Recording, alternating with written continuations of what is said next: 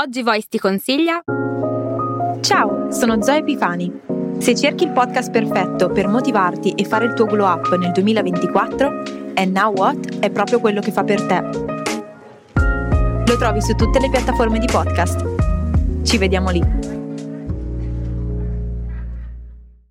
Quindi senti qua Roberto, ma se io dico Dio, spirito e eterno, a te cos'è che viene in mente? Cosa, cosa ti viene in mente? Mi, mi, viene in mente la seconda stagione di Parole Preziose. Ah, così, così, proprio già con spoiler, incredibile, no, eh, già così. Già... sì, anche a me viene in mente, anche a me viene in mente, Rob. Dio Spirito Eterno è uno dei trittici della nuova stagione di Parole Preziose, e la cui idea dietro è la seguente, che le parole sono come le ciliegie, una tira l'altra, e quando cominci a parlare di una parola ti tocca infilare altre parole per spiegare quella parola, ma poi la parola da cui hai cominciato cambia significato devi tornare a spiegarla perché è cambiata, più o meno. Non ti sembra? Sì, sì, sono, sono come ciliegie, nel senso che una tira l'altra, per spiegare una parola ci vogliono altre parole, una parola è collegata a un'altra, è contrapposta a un'altra, e poi le parole sono anche come poliedri, perché è raro che una parola abbia solo un significato singolo, univoco. No, di solito le parole hanno più significati che si, che si, che, che, che si toccano, sono grappoli, no? sono, Uh, sono poliedri, appunto, hanno diverse facce. Esatto, esatto. E sulla base di come si appoggiano le altre parole, tu fai diverse forme. E, sì. è, un è, un po', divertente come è nata la, la, la, parole preziose, perché voi dovete sapere che. Allora, la, la cosa è andata così. Audible. Eh, inizialmente aveva contattato autonomamente me e Roberto, cioè nel senso all'inizio non, cioè, non era pensata come una cosa insieme. Eh, dopodiché, dopo aver un po' tergiversato, eh, a me è venuta fuori l'idea e io ho detto al nostro eh, con, con consulente, diciamo così, referente di Audible, ho detto ma ascolta, cioè nel senso per, perché non facciamo qualcosa insieme Roberto? Perché lui aveva detto eh ho contattato anche Mercadini, però Mercadini è un po' tergiversato, fanno. allora ho detto ma ascolta ma, ma lascia che fa- faccio io, cioè faccio io. io, io lo so come ha fatto Roberto Roberto viene preso da 10.000, cioè Roberto con le parole e le idee fa sempre così, ne sente una, si sente attratto, si lancia di là, si dimentica tutto il resto. Insomma Roberto sei un po' così, tu cioè, ti lasci trasportare dalla curiosità dell'immediato, no? sì, sono, sono, purtroppo sono un po' eh, oberato di, di, di, di richieste. E, sì, e se, a, a volte sento le sono le offerte come delle, delle, quasi delle scocciature. Questa cosa qui rischia, io eh, penso che sia stato quasi un anno senza sì, dare sì. risposta, rimandando. Poi finalmente sei intervenuto tu allora io ho detto, ma, io ho detto guarda, tranqu- tranquillo, sento io Roberto, so come prendo Roberto. E a Roberto ho detto, ma ascolta, ma facciamo qualcosa insieme per sto Audible. E la cosa bella però, la cosa bella è che non avevamo alcuna idea. Cioè nel senso, non è che avevamo idee, non è che abbiamo sì. detto, ok, dai, cosa facciamo? Abbiamo detto, sì, dai, facciamo qualcosa insieme. Su cosa? Abbiamo fatto un mezzo brainstorming per telefono, in videoconferenza. E poi è venuta fuori questa cosa qua. Abbiamo detto, cioè, quello di cui abbiamo parlato fino adesso sono state parole e le parole sì. trasportano altre parole. E intorno alle parole, e sotto le parole, e dentro le parole ci sono altre parole. Perché ci avevano proposto, se ti ricordi, di spiegare i modi di dire. Sì, era esatto, esatto. Perché si dice di punti in bianco, perché si dice Ehm, che a me pareva una cosa no, no, noiosa, cioè nel senso mi sembrava noiosa, molto didascalica. Sì. Dici, ma sì, vabbè, ma dai, cioè nel senso, se voglio sapere di punto in bianco dove emerge, prendo e apro Wikipedia, cioè obiettivamente lì trovi spiegato. Sì, tutto. Ci sono, ma ci sono anche delle pagine Instagram, delle pagine. Sì. Insomma, le, l'etimologia della parola, l'origine di, un, di una esatto. locuzione. Esatto. Però invece no, perché non prendiamo la, la, singola parola e ognuno dice quello che sa della singola parola eh, tirando fuori riferimenti letterari, eh, filosofici, facendo dei percorsi suoi e ci siamo divertiti tantissimo. Veramente fra l'altro, fra l'altro dobbiamo stare attenti, dobbiamo tagliare, dice, cosa, perché ogni puntata è un trittico di parole e ogni puntata dura circa 45 minuti, giusto? Quindi sì. ogni parola è un quarto d'ora. Come si fa a parlare un quarto d'ora di, di una parola? Invece di solito dobbiamo, dobbiamo stringere selezionare, sì, sì, sì, perché sì. No, beh, fuori, cioè, nel senso, alla fine, alla fine il, il, linguaggio è una cosa talmente intima che utilizza anche il più illetterato degli esseri umani che la diamo tutti per scontata. Eh, diamo per scontato il linguaggio e quindi non ragioniamo sul fatto che ogni parola è, è, un simbolo, cioè nel senso noi abbiamo un linguaggio simbolico, nel senso che ogni parola porta con sé un significato che non corrisponde al suono della parola, a volte l'onomatopea può portare anche quello, ma non sempre, e anche una storia. Cioè la cosa fighissima è che ogni parola ha una storia. Tipo io prima ho citato la parola spirito, ok? Spirito non ha una storia, ha 10.000 storie, ha mille interpretazioni, fraintendimenti, incastri, labirinti. E già lì, quando parli di spirito, ti si apre un mondo infinito. E ogni puntata è così, cioè nel senso io ogni puntata, quando ci mettiamo lì poi a dire, ok, di cos'è che parliamo stavolta? Mettiamo giù quel canovaccio che poi andiamo a sviluppare improvvisando nella puntata. Eh, cioè, tipo, il pericolo di finire nei meandri di una parola è altissimo ti ricordi su Spirito eh, era emerso il fatto che spirito significa sia l'essenza insomma sovrannaturale non materiale di una persona sia l'alcol etilico no? sì certo, certo. l'obiettivo è che nell'alchimia di ogni cosa esiste sia l'anima che lo spirito e l'anima è la cosa che appartiene a quell'essere singolarmente, invece lo spirito è ciò che lo accomuna tutto e eh, a tutti gli altri eh, esseri simili. Uh-huh. E allora, per esempio, in una pianta, nell'alchimia, l'anima è eh, l'essenza, sono gli oli essenziali, il colore, ehm, il principio attivo, mentre lo spirito è quello che tu ricavi da un processo che prevede eh, la macerazione, la, la, la, il, il distillare, eccetera, e quindi sarebbe materialmente l'alcol etilico. Sì, sì, esatto, esatto. esatto. quindi addirittura una cosa che usiamo, una parola che usiamo in questa accezione comunemente, lo spirito nel senso di alcol, eh, per darti per trovare la ragione devi, devi, passare dall'alchimia. Sì, sì, sì, assolutamente. Sai, eh, que- questa è una cosa che poi io non ho voluto mettere nella puntata, ma visto che poi non dobbiamo fare troppo spoiler della puntata, però quando tu hai fatto quel ragionamento, io avrei voluto aprire una pagina enorme sul fatto che significa che lo spirito, inteso in entrambi i modi, ha a che fare con ciò che è più autentico, ciò che è più distillato della nostra essenza.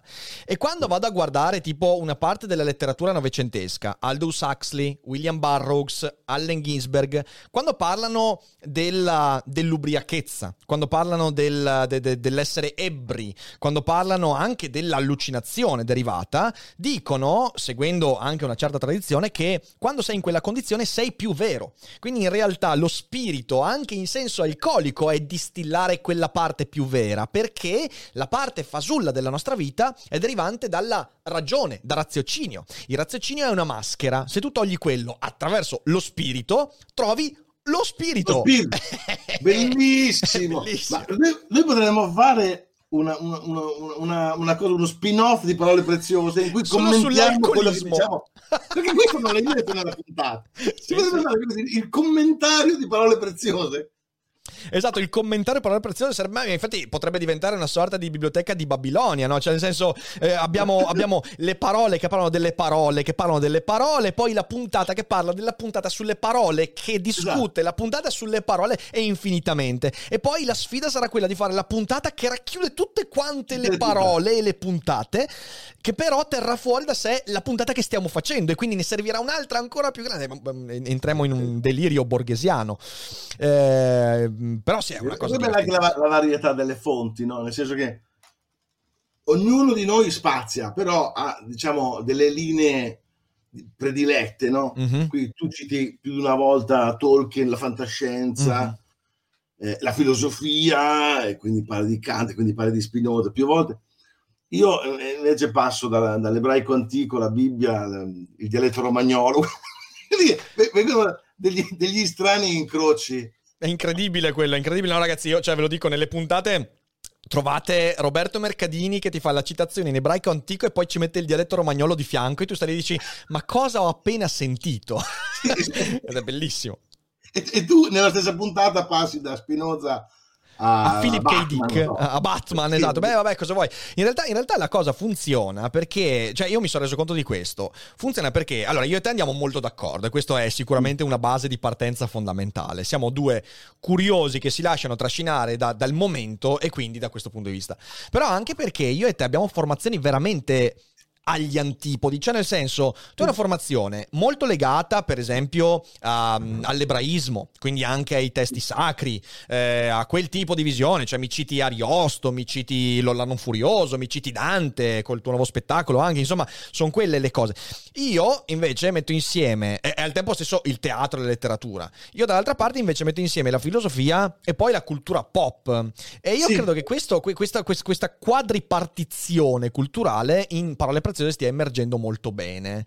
Eh, certe volte sono sicuro che eh, lo, l'ascoltatore si ferma e gli dice: ma, ma, cosa ho appena sentito? Nell'arco di quattro frasi ho sentito la Torah, Batman, Feuerbach e Dante, così.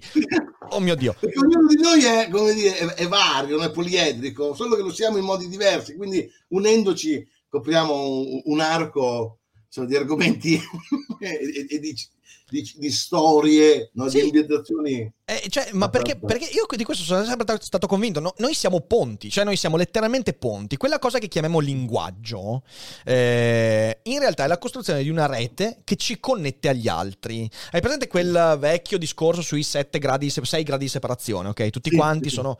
Ecco, eh, per il linguaggio è ancora più vero. Cioè, le parole che utilizziamo non solo ci definiscono, ma definiscono la distanza che abbiamo dagli altri.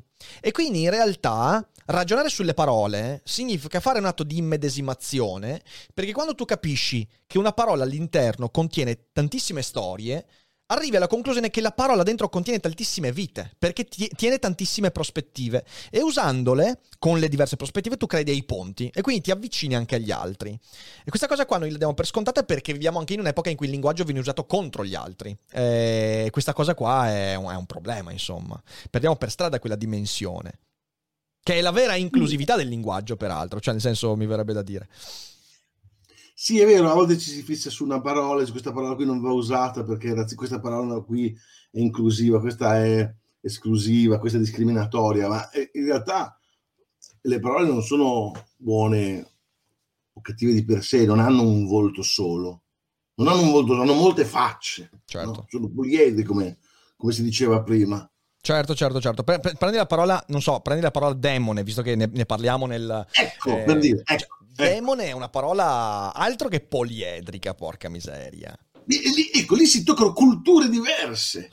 Quindi c'è la tradizione greco-romana, per cui il demone è una specie di spirito guida che eh, tradotto nel cristianesimo sarebbe quasi un angelo custode, no? Cioè, eh, potrebbe assomigliare vagamente a, una cosa diversa, ma ma invece nella tradizione eh, eh cristiana il, il demone è, è, sinonimo di diavolo, ah, quindi sì. è un'essenza sovrannaturale ma malvagia. Sono proprio, eh, hanno due significati opposti, ma sono riuniti nella stessa parola, allora è una parola ambivalente, ambigua, ma quasi tutte le parole sono così, sono demoni.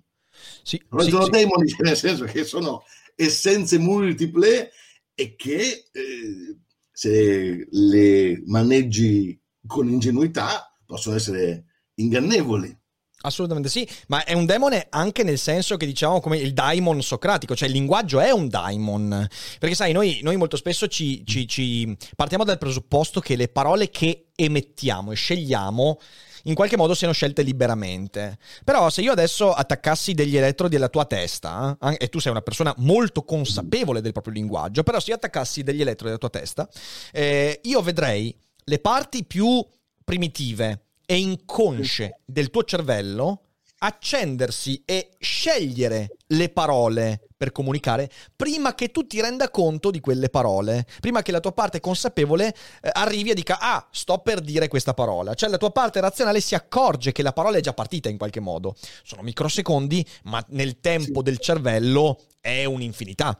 E quindi in realtà il linguaggio ci sceglie molto spesso. Significa che le parole che io sto eh, pronunciando adesso in qualche modo non le sto scegliendo, ma sono loro che mi hanno scelto. E in questo Borges ha fatto scuola, cioè nel senso il linguaggio ti attraversa letteralmente. Ecco, credo che avere consapevolezza di come il linguaggio ti attraversa e stare attento al perché un certo linguaggio ti attraversa e quindi come le parole ci scelgono sia fondamentale per non essere troppo vittime del linguaggio. Eh, credo che la, la, anche la filosofia sia un tentativo di allargare le maglie che stanno fra la nascita di una parola e la sua pronuncia, in maniera da essere più consapevoli del fatto che se io dico certe cose in questi contesti, per quanto non le abbia scelte, produco un effetto. E allora mi creo consapevolezze magli- mi- migliori per la prossima volta. Eh, in fin dei conti, per me il linguaggio, il linguaggio è questo, insomma. Però siamo scelti dalle parole. Sono demoni. Sai cosa, sai cosa dice Hofstadter? Dice che lui è interessato a, ai lapsus, ai momenti in cui uno, uno si sbaglia e dice una parola che non esiste perché è l'incrocio eh, fra due parole diverse, no? Mm-hmm. Eh, cioè baluastro per dire baluast- baluardo e pilastro, e... perché dice quello è il segno tangibile di quello che succede. In, in realtà, ogni volta che pronunciamo una parola c'è una lotta fra le parole, nel senso che c'è una serie di sinonimi che emergono di parole equivalenti o simili, da cui noi, eh, poi il nostro cervello, anzi, senza che noi consapevolmente lo sappiamo, eh, sceglie uno, cioè c'è una, lot, c'è una, lotta da cui emerge una parola che è quella che poi pronunciamo. Sì. Ma ogni volta che pronunciamo una parola eh, ce n'erano n in lizza e quando abbiamo un lapsus e incrociamo più parole, eh, quello è semplicemente quello che accade quando questa operazione di selezione è così, è così, è così il, nostro, il, nostro, cervello seleziona le perché è veramente una lotta per la sopravvivenza, cioè è veramente Darwin applicato al linguaggio all'interno del cervello. Un po' tutte le idee sono così, ma anche le nostre personalità, se ci penso, sono così. Ieri ho fatto una cogitata con Corrado Polini e Frecht, ne abbiamo parlato.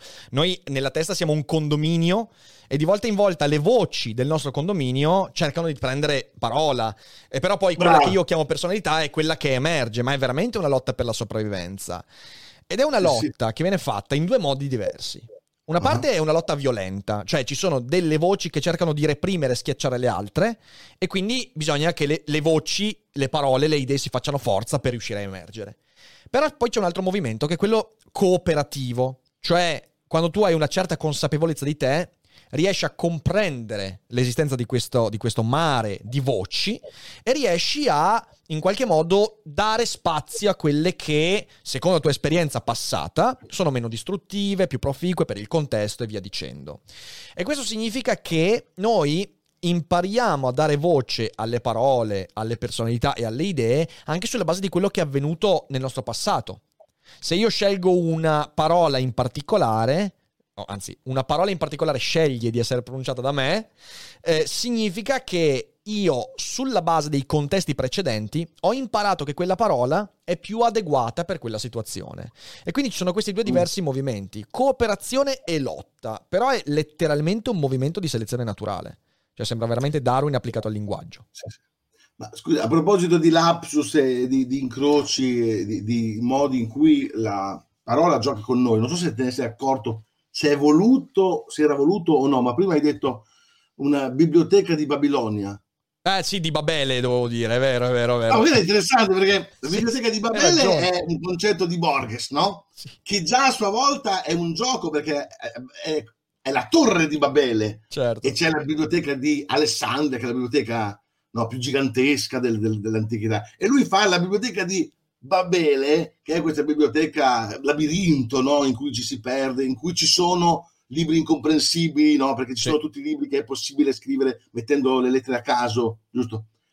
E poi c'è Babilonia nel senso di un luogo immenso, eh, pruriginoso, brulicante, ehm, di, di, di, di, lusso e di lussuria, di, di, perdizione.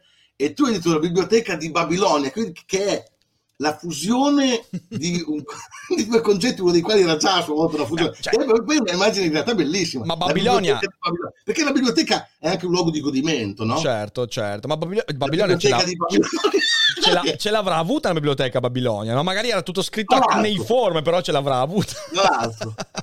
Teniamolo, questo qui potrebbe diventare un, un titolo, eh? La biblioteca di Babilonia, cioè oltre bello, Borges. Bello, la, la letteratura come godimento e per per, e, perdizione, insomma, smarrimento. Mi piace, mi piace un'idea molto interessante. nel piacere della, della cultura, non so. Lo segniamo eh? per la prossima la stagione di parole preziose questa, lo segniamo per la prossima stagione di parole preziose. Teniamolo, teniamolo come, come, titolo.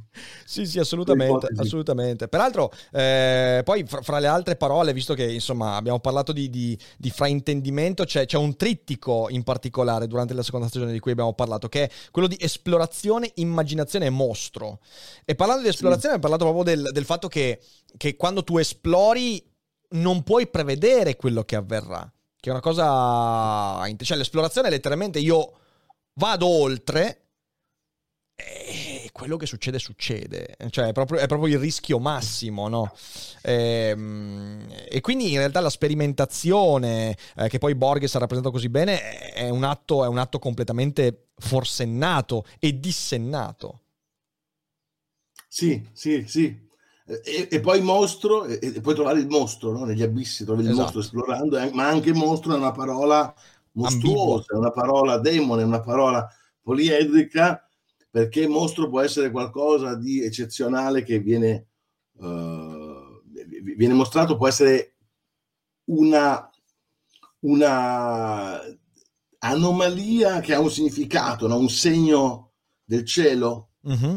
Quindi esatto. che un essere che ha un significato sovrannaturale, un monito che viene dato all'uomo, ma può essere una, una, un, un, essere umano che ha una che si è, che, che, che si è dato alla perdizione, quindi che si è pervertito moralmente. Anche certo. Può essere anche un mostro nel senso di, di, di una persona che ha raggiunto un'abilità straordinaria, un mostro sacro o un mostro che contraddice quella che è la nostra idea di normalità. Sai, mi viene in mente sempre quando parlo di mostro, a me viene in mente quel capolavoro di David Lynch che è The Elephant Man. Eh, ah, The, Elephant Man è il, il vero mostro è la normalità. Cioè, per chi non conoscesse la, sì, la, la sì, trama di questo sì. film, per chi non conoscesse la trama di questo film, c'è questo, questo, questo individuo che peraltro è storicamente esistito, realmente esistito, che è affetto da una, deforma, da una, deformità ossea che porta il suo volto ad essere sfigurato. Joseph Merrick si chiamava. Merrick, bravissimo, bravissimo, Merrick. E, e, e, la maestria registica di Lynch rimane forse insieme a un altro paio il mio film preferito di David Lynch, The, The Elephant Man. Eh, la maestria di Lynch ti porta a, a, a, a far vedere due cose fondamentali. La prima, che chi è normale è mostruoso, perché poi Merrick è buono, è buono, è disponibile, sì, sì. è educato, è, è, rispettoso, è una persona meravigliosa, anche saggia, una persona saggia che attraverso la sua tragedia ha sviluppato una certa saggezza. E quindi invece la normalità che vede questo individuo come un mostro è la vera mostruosità. Però, però poi c'è l'altro aspetto, il tentativo di normalizzare, che in Lynch diventa spettacolare e grottesco perché non si tratta della società civile che cerca di civilizzare il mostro, ma è la società mostruosa che cerca di mostrificare il vero normale attraverso quella serie di, di, di, di, comportamenti, dal vestire all'andare a teatro, però il metterlo in mostra, fenomeno da baraccone, si mostra per quello che è. Eh, a me viene in mente ovviamente quella citazione straordinaria di Mary Shelley, Frankenstein, quando il mostro dice io sono nato normale, eh, io ero nato buono, siete voi che mi avete fatto diventare malvagio. E, e che poi è esattamente quello che racconta Lynch, è stra- straordinario libro di Elephant Man. Libro, scusate, nella, film, film. Nella, mostruos- sì, nella, mostruosità della società c'è un, un, un fatto che è tuttora drammaticamente attuale il fatto che Joseph Merrick, siccome è affetto da un'anomalia fisica, uh-huh. per molto tempo si dà per scontato che lui abbia anche una disabilità cognitiva, certo. che non sia in grado di intendere e di volere, no? E il medico che poi, lo, insomma, lo, lo, lo salva, è il primo che capisce che lui in realtà non ha una disabilità cognitiva che lui è in grado di intendere di volere, che poi lui può comunicare con gli altri, può parlare con gli altri.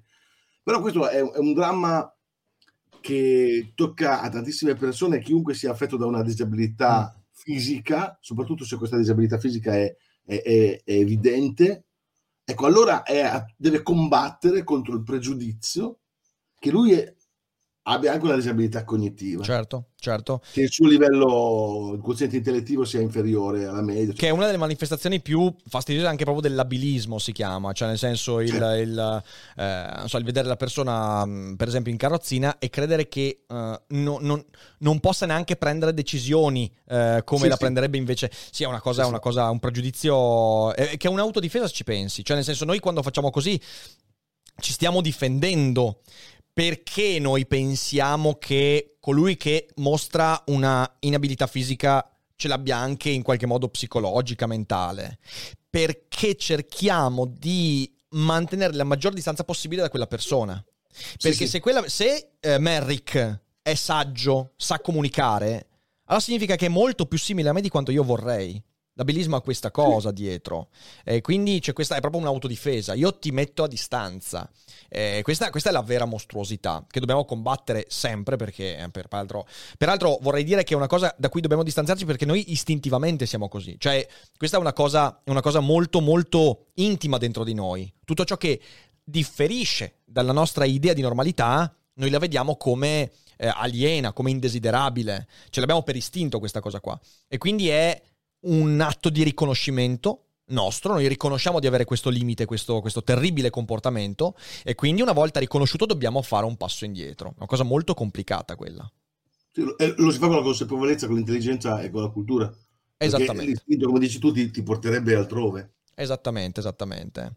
Eh, grazie a Nanni che ha appena fatto una, un ride con 300 utenti. Ciao a tutti, ciao a tutti quelli che si sono uniti a questa chiacchierata con, con, Roberto Mercadini. Stiamo parlando, eh, in realtà stiamo parlando di, di, tutt'altro, ma insomma, stiamo, in realtà siamo partiti. Vabbè, siamo... vedi come le parole ci giocano. Eh, sono le parole che, che ci trasportano, Rob. Sono le parole che ci trasportano. Parola, un'altra parola, siamo partiti da parole preziose, stiamo parlando di The Elephant Man, Merrick. Sì, la... eh, ma questo è il bello, questo è il bello. Il dramma delle persone con disabilità devono combattere contro l'ignoranza. Certo, certo. Posso dire, posso dire che in realtà io eh, ogni volta in cui vedo quelle statistiche che mostrano come, non so, il vocabolario delle persone sia ridotto enormemente, io mi rendo conto che certamente c'è una tragedia anche cognitiva perché meno linguaggio hai, più difficoltà hai di descrivere i problemi che senti, ovviamente.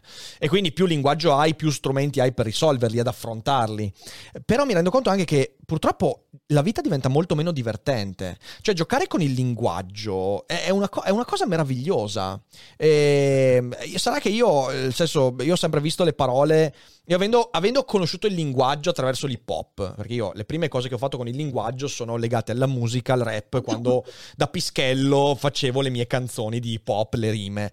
E lì io ho capito una cosa, ho capito che il linguaggio prima di tutto è un suono, cioè veramente un suono, e quindi tu puoi incastrare le parole, puoi giocarci. Ed è una cosa divertentissima, una cosa divertentissima che ti dà un sacco di strumenti per affrontare anche con la giusta ironia le le, le, le, cose storte del mondo. Cioè, giocare col linguaggio è bellissimo. Sì. Eh, eh, purtroppo, purtroppo, molto spesso quando tu hai poco linguaggio, eh, eh ti perdi per strada questa cosa incredibile. Perché il gioco è, è, qualcosa che si può fare sempre quando c'è un sovrappiù. Eh sì, no, è vero. Un oggetto che non serve. È vero. C'è un sovrappiù intanto di tempo. Il tempo vero. speso per giocare è, il tempo che uh, ti resta da quello che mm, devi usare per lavorare, per, per riposarti. Per sopravvivere. E poi serve, si, si, fanno con oggetti che non hanno un utilizzo pratico, no? una palla.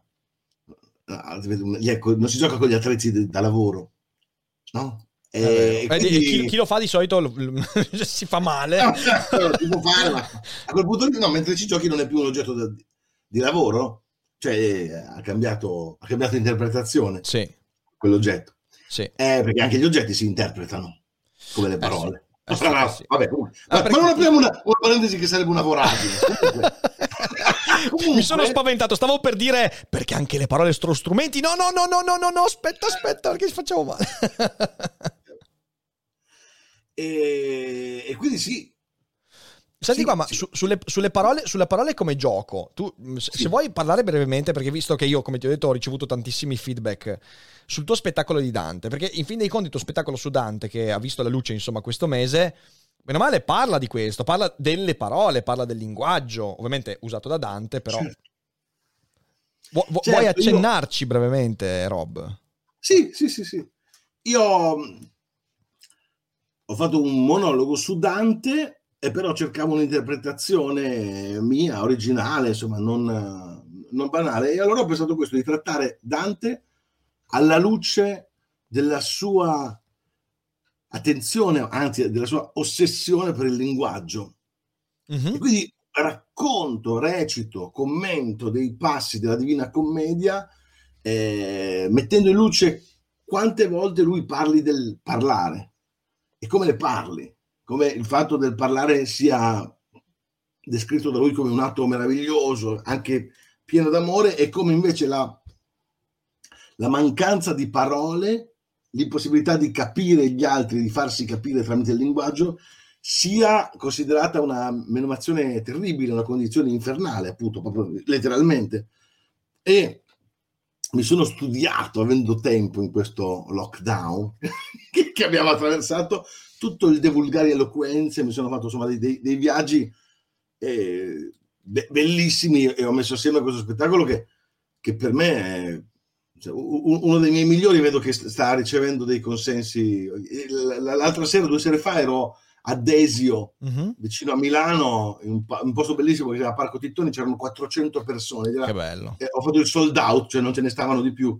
E quindi qualcuno avrà chiesto di entrare, avrà prenot- tentato di prenotare, ma non ci poteva. Ora, 400 persone, erano quasi tutti ragazzi perché le persone che mi seguono fuori dalla Romagna mi conoscono tramite YouTube, tramite certo.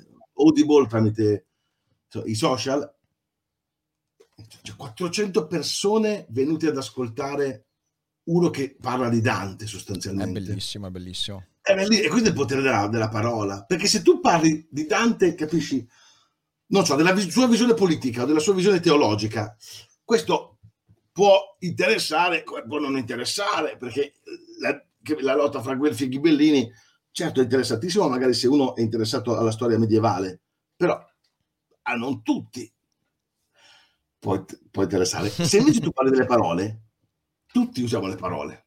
Sì, sì, assolutamente. Tutti quando usiamo parole, ascoltiamo parole, tutti siamo feriti da parole ingiuriose e siamo grati di parole amorevoli che riceviamo.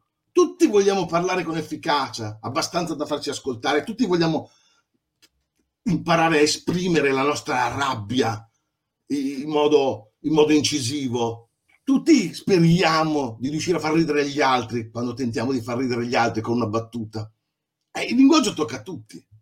E allora se tu parli di Dante nella prospettiva del linguaggio, quello che lui dice della parola, quella cosa lì è universale. C'erano 400 persone, quasi tutti ragazzi giovani, ragazzi di 20 anni, che ridevano, si commuovevano ai versi di Dante, perché se tu offri una prospettiva, un'interpretazione alle cose, allora quelle cose, insomma, acquistano una luce particolare, una lettura e quindi ha una forza... Guarda, credo, credo, credo questo, credo che qualsiasi cosa sia raccontabile, cioè qualsiasi cosa significa che veramente tu riesci a far appassionare se hai la capacità di farlo a qualsiasi argomento, persino ai Guelfi e Ghibellini. Però devi farlo in un modo particolare, cioè io mm, sono convinto, e questo lo vedo tanto nei libri quanto anche in un video di YouTube, in un podcast, tu riesci a catturare l'attenzione quando chi ti ascolta o ti legge sente che quell'argomento avrebbe potuto leggerlo e trovarlo in tanti altri modi, ma in quel modo lì soltanto con te. Cioè mm. imprimere una traccia che rende unico il modo con cui in quel contesto il tema è stato trattato. Adesso io il tuo monologo su Dante ancora non l'ho sentito, però ne abbiamo parlato tanto, cioè nel senso me ne hai parlato sì. tanto, quindi so quello di cui parla. Conosco, che quando conosco... era veramente agli albori, ne abbiamo parlato anche a casa mia. No, ma mi ricordo, eh, mi ricordo bene, mi ricordo bene, cioè nel senso io, io, io ho visto un po' la genesi di questo monologo, sì, sì, perché ne abbiamo discusso, è stato molto bello. E quindi insomma, ripeto, eh, non vedo l'ora di vederlo e poi a settembre lo portiamo qua a schio sicuramente. E, ehm, però ecco, quello che vedo in tutto quello che fai tu, ed è un po' anche quello che cerco di fare io, è qualsiasi cosa di cui parlo, e qualcosa di cui parli, deve avere una traccia che permetta a chi ascolta di dire questa cosa, in questo modo, avrei potuto sentirla solo qui, solo con lui, solo con questo contesto e questo linguaggio. Se tu riesci ad avere questa cosa, tu riesci a interessare chiunque di qualunque cosa.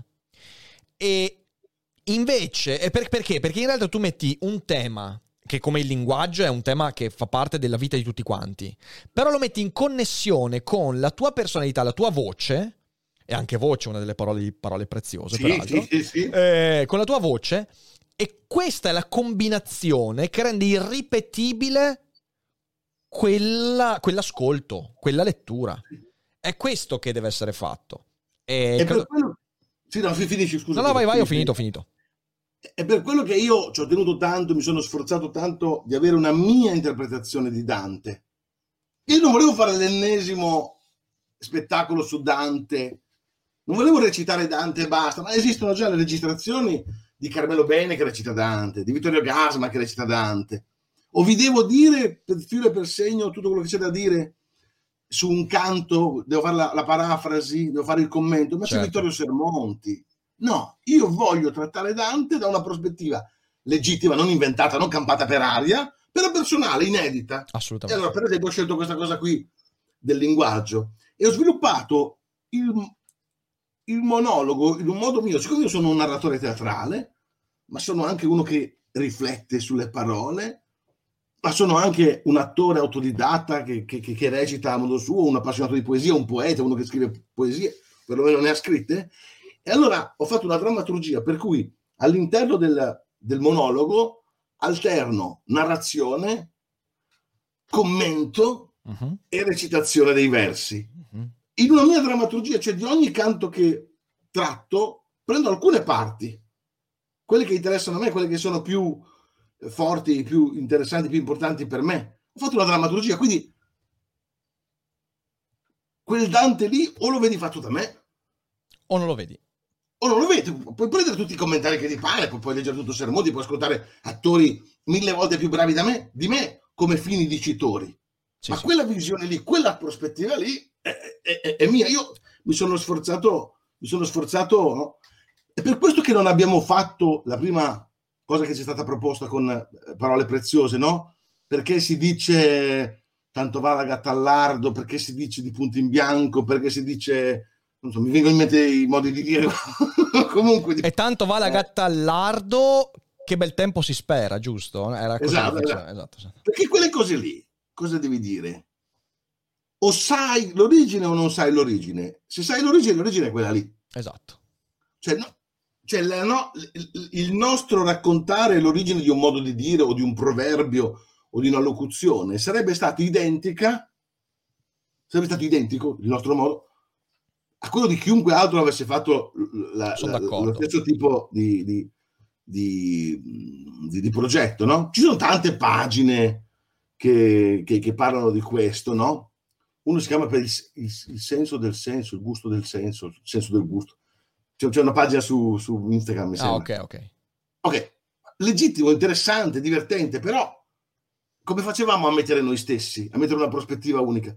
Invece questa cosa del- de- delle parole preziose, noi prendiamo tre parole e ognuno di noi le sviscera in un modo personalissimo, come abbiamo detto prima, Sì, sì, sì, sì, e, quelle, quelle parole lì o, o le senti raccontare da noi così, oppure... Eh no, anche perché, anche perché poi... oppure, oppure non... Anche, anche perché poi cioè, c'è... In quel modo lì eh, lo raccontiamo solo noi, poi qualcun altro li può raccontare in un altro modo, Esatto. però diverso. Esatto, esatto. No, a questo aggiungo il fatto che poi è bella anche la genesi di queste puntate, perché allora eh, voi dovete sapere che eh, allora io e Roberto, eh, la- la- la- lo, lo sviluppo di una puntata è questo, perché poi magari uno, uno non ci crede, ma in realtà è veramente così. Noi prendiamo e facciamo un brainstorming e buttiamo giù tipo, non so, una cinquantina di parole. No, ma di Sì. più in realtà. Da quel tot di parole ne scegliamo tre per ogni puntata e di solito sono appunto adesso la seconda stagione sono ancora otto le puntate la terza sarà dieci puntate quindi insomma eh, sono otto puntate No, otto puntate solo, sicuro? sì sì, sì sì sono abbastanza sicuro guarda aspetta che controllo ma sono, sono abbastanza sicuro perché è la, te- è la terza è la terza che, che, mm, 1, 2, 3, 4, 5, 6, 7, 8. Hai ragione. no, Sì, sì, sì, la seconda è no, otto hai puntate. ragione, hai ragione, esatto hai esatto ragione. E E noi scegliamo- sono 12, perché abbiamo già registrato la, la terza. Vabbè, ma questo, Eh, vabbè, ma questo- no, questo questo vedremo, vedremo. vediamo. E quindi insomma è, è così e, e- e poi prendiamo e ci mettiamo a tavolino e cominciamo a parlare di queste parole e buttiamo giù 10.000 idee e poi selezioniamo, le mettiamo, però con un canovaccio, con un canovaccio che in realtà se io ve lo facessi, adesso non lo faccio vedere perché è tutto spoiler, però insomma lo faccio vedere, sono tipo, c'è la parola, ci sono le tre cose segnate da Roberto in un colore, le tre cose segnate da me in un colore e poi l'altra parola. E da quelle sei cose viene fuori un quarto d'ora su quella parola. Perché? Perché poi quando andiamo a registrare da Audible, in realtà iniziamo e parliamo per 45-50 minuti senza fermarci, senza mettere tagli. In tre stagioni registrate, due pubblicate, non abbiamo mai fatto un taglio. Questa cosa è incredibile. È vero. E all'interno c'è un sacco di improvvisazione. Anche perché poi a questo aggiungiamo il fatto che appena prima di registrare, noi scegliamo la situazione narrativa. Tipo, non so, vi faccio un esempio, ma nella puntata in cui parliamo di... Eh, dov'è, dov'è, dov'è? Aspetta. Eh, fuoco, emergenza e orgasmo, che è una puntata è fuoco, emergenza, orgasmo. Eh, ci troviamo all'interno di un teatro che sta andando a fuoco. ma noi l'abbiamo deciso appena prima di registrare la puntata e quindi c'è tutta, tutta la, la, la, il work in progress della, della situazione narrativa e il finale della puntata, chi ascolterà poi Parole Preziose 2, eh, quando sentirete il finale della puntata, che noi iniziamo e finiamo in quella situazione. Non so, c'è una puntata della prima stagione in cui siamo allo stadio. E allora la puntata inizia con io e Roberto che tifiamo eh, la squadra e ci stupiamo di tutta sta gente impazzita. E se non ricordo male, è la puntata in cui parliamo di felicità, stoicismo e non mi ricordo che cos'altro, la prima stagione. sì, sì, sì. E sì. la puntata termina eh, con lo stadio che si è svuotato e noi che stiamo ancora andando avanti a parlare. Sì. I finali sono completamente improvvisati. Cioè, noi non li decidiamo prima. E questa cosa è una figata. Io, io adoro questa cosa qua. Cioè, i finali sono improvvisati, vengono fuori dalla puntata. E quindi c'è sì, questo. Sì, decidiamo vagamente. Esatto. Cosa facciamo? Rimaniamo noi da soli, lo stadio è Sì, esatto. vuoto. Ah, sì. Però sì, la situazione la decidiamo, ma poi quello che diciamo È totalmente improvvisato. del... E questa cosa devo dire che, che- che- che è molto molto divertente, è molto molto divertente, quindi, quindi ecco, eh, boh, ehm, cos'altro dire? Eh, intanto io, io fa- faccio un in bocca al lupo enorme, eh, Roberto, per il tuo spettacolo. Adesso che date hai? Quali sono le prossime date? Adesso sono dalle mie parti per due volte, sono in questa serie in un posto che si chiama Gambetto, dove sold out, nonostante... Scusa, Bellaria, scusa, Gambetto è un'altra cosa. Eh, Bellaria, Ok, È Bellaria. sold out. Sold out. È, bel- è- sold out nonostante stasera ci sia la partita dell'Italia. Grande. stesso. Eh, vabbè, eh, ma noi andiamo con, ce ne- non- non abbiamo limiti. E poi domani sono in un posto molto particolare qui in Romagna che si chiama, ehm, eh, che, che- che si chiama mm, Castrocaro, scusa. Ok, Castrocaro che è una, è una città rinascimentale. È una città rinascimentale. fantastico. E, e basta, poi mi fermo perché vado in ferie. Fino al Vabbè, 21. giusto, giusto. Il 21 sono ad Andria, in Puglia, in un posto bellissimo, in un'occasione bellissima, che è il Festival della Disperazione. È il Festival della disperazione. Sì, è bellissimo. Wow. È bellissimo, il Festival della Disperazione. Wow. È bellissimo. Bellissimo. E poi non mi ricordo, ma sono... sono, Sei bello, sei bello pieno, sei bello pieno, Sì, insomma. sì, sì, ho, ho- ho 40 date da giugno ad agosto, ho 40 date e, e poi abbiamo tenuto una ventina di giorni di, di- dire, di pausa, di ferie. Certo, così. giusto, giusto, giusto. Fantastico, Però è, fantastico. è- è ripartito tutto con un'energia. Fantastico, sono proprio contento, sono proprio contento. E quindi insomma andate a trovare, beh, sul, sul sito di, di Roberto trovate tranquillamente tutte quante le, mm, le date. E poi l'ultima cosa da dire, prima di, di lasciarci, però poi se, se ti va Roberto 10 minuti dedichiamo a rispondere a qualche domanda della chat. Certo, Eh, trovate in chat il link per, oppure se state ascoltando in differita in descrizione, il link per recuperarvi la seconda stagione di Parole Preziose. È eh, Audible Original, quindi esclusiva Audible, non si trova in nessun'altra piattaforma. Però, insomma, secondo me, secondo Roberto e secondo i numi del linguaggio, ne vale la pena, insomma. Quindi ascoltatevela. Se non avete sentito la prima stagione, recuperate anche la prima stagione. Potete anche ascoltare, tipo, non so, la terza puntata della seconda stagione e la quarta della prima e la prima della seconda e poi la decima, che non esiste, della seconda. Quindi, insomma, potete fare un casino È incredibile. vero perché uno può scegliere, non, non- deve dare i ordini, no? Ma sì, Uno no, non c'è... scegliere il, il trittico di parole che, che- che lo intriga di più. Al- Le possiamo dire i trittici, sì? Eh, sì, non sì, sì. Spoiler. Beh, sì, perché sono in realtà sono i. Guarda, della seconda stagione sono. Allora, ve li dico subito: Dio Vai. Spirito Eterno, Alieno Avatar Dimensione. Poi c'è Fuoco Emergenza Orgasmo, Esplorazione Immaginazione Mostro, Arte Creare Stile, Maschera Demone Maturità, Ricerca Metodo Stupore. Voce, silenzio, menzogna. Queste sono le otto, gli otto trittici, gli otto terzetti linguistici. Eh, sono otto puntate da 45-50 minuti ciascuna, ognuna in una situazione assurda e noi ci siamo divertiti un sacco a farla. E se poi ascoltate parole preziose, lasciateci una recensione su Audible, è molto importante. Ricordatevi di lasciare una recensione. Eh sì, importante, importante, importante. Ah. È importante, importante. Lasciate la recensione. Marrani, ok? Morlocchi, morlocchi, non fate i morlocchi. Bene, allora mm, Rob, io ti ringrazio tanto per questa chiacchierata. E adesso se siete in live non uscite perché comunque eh, leggiamo un po' la chat e rispondiamo a qualche domanda. E a tutti gli altri invece ascoltate parole preziose, andate a sentire gli spettacoli di Roberto. Anch'io non vedrò di tornare a fare spettacoli. Beh, in realtà eh, questo weekend sarò a Modena però per dei firmacopie particolari. Poi insomma speriamo che anche, anche qui da settembre ripartano gli spettacoli come si deve. E niente, in culo alla balena per tutto Rob. Grazie. Alla prossima. Ciao ciao a tutti. Alla prossima. Ciao. ciao. Ma non dobbiamo rispondere alle domande? Adesso rispondiamo. Questo okay. era il ciao per chi sente in differita. È il ciao per chi sente in differita. Saluti preziosi. Ciao, sono Arianna di Voice e oggi ti consiglio di ascoltare. Hai mai finto un orgasmo? Sai come funziona il piacere sessuale? Quando devi fare sesso entri in ansia e ti perdi tutto il bello? Sono Leni, faccio la psicosessuologa e la mia missione è che tutte le persone possano vivere una sessualità serena. Ascolta il mio podcast, Vengo anch'io. Lo trovi su tutte le piattaforme.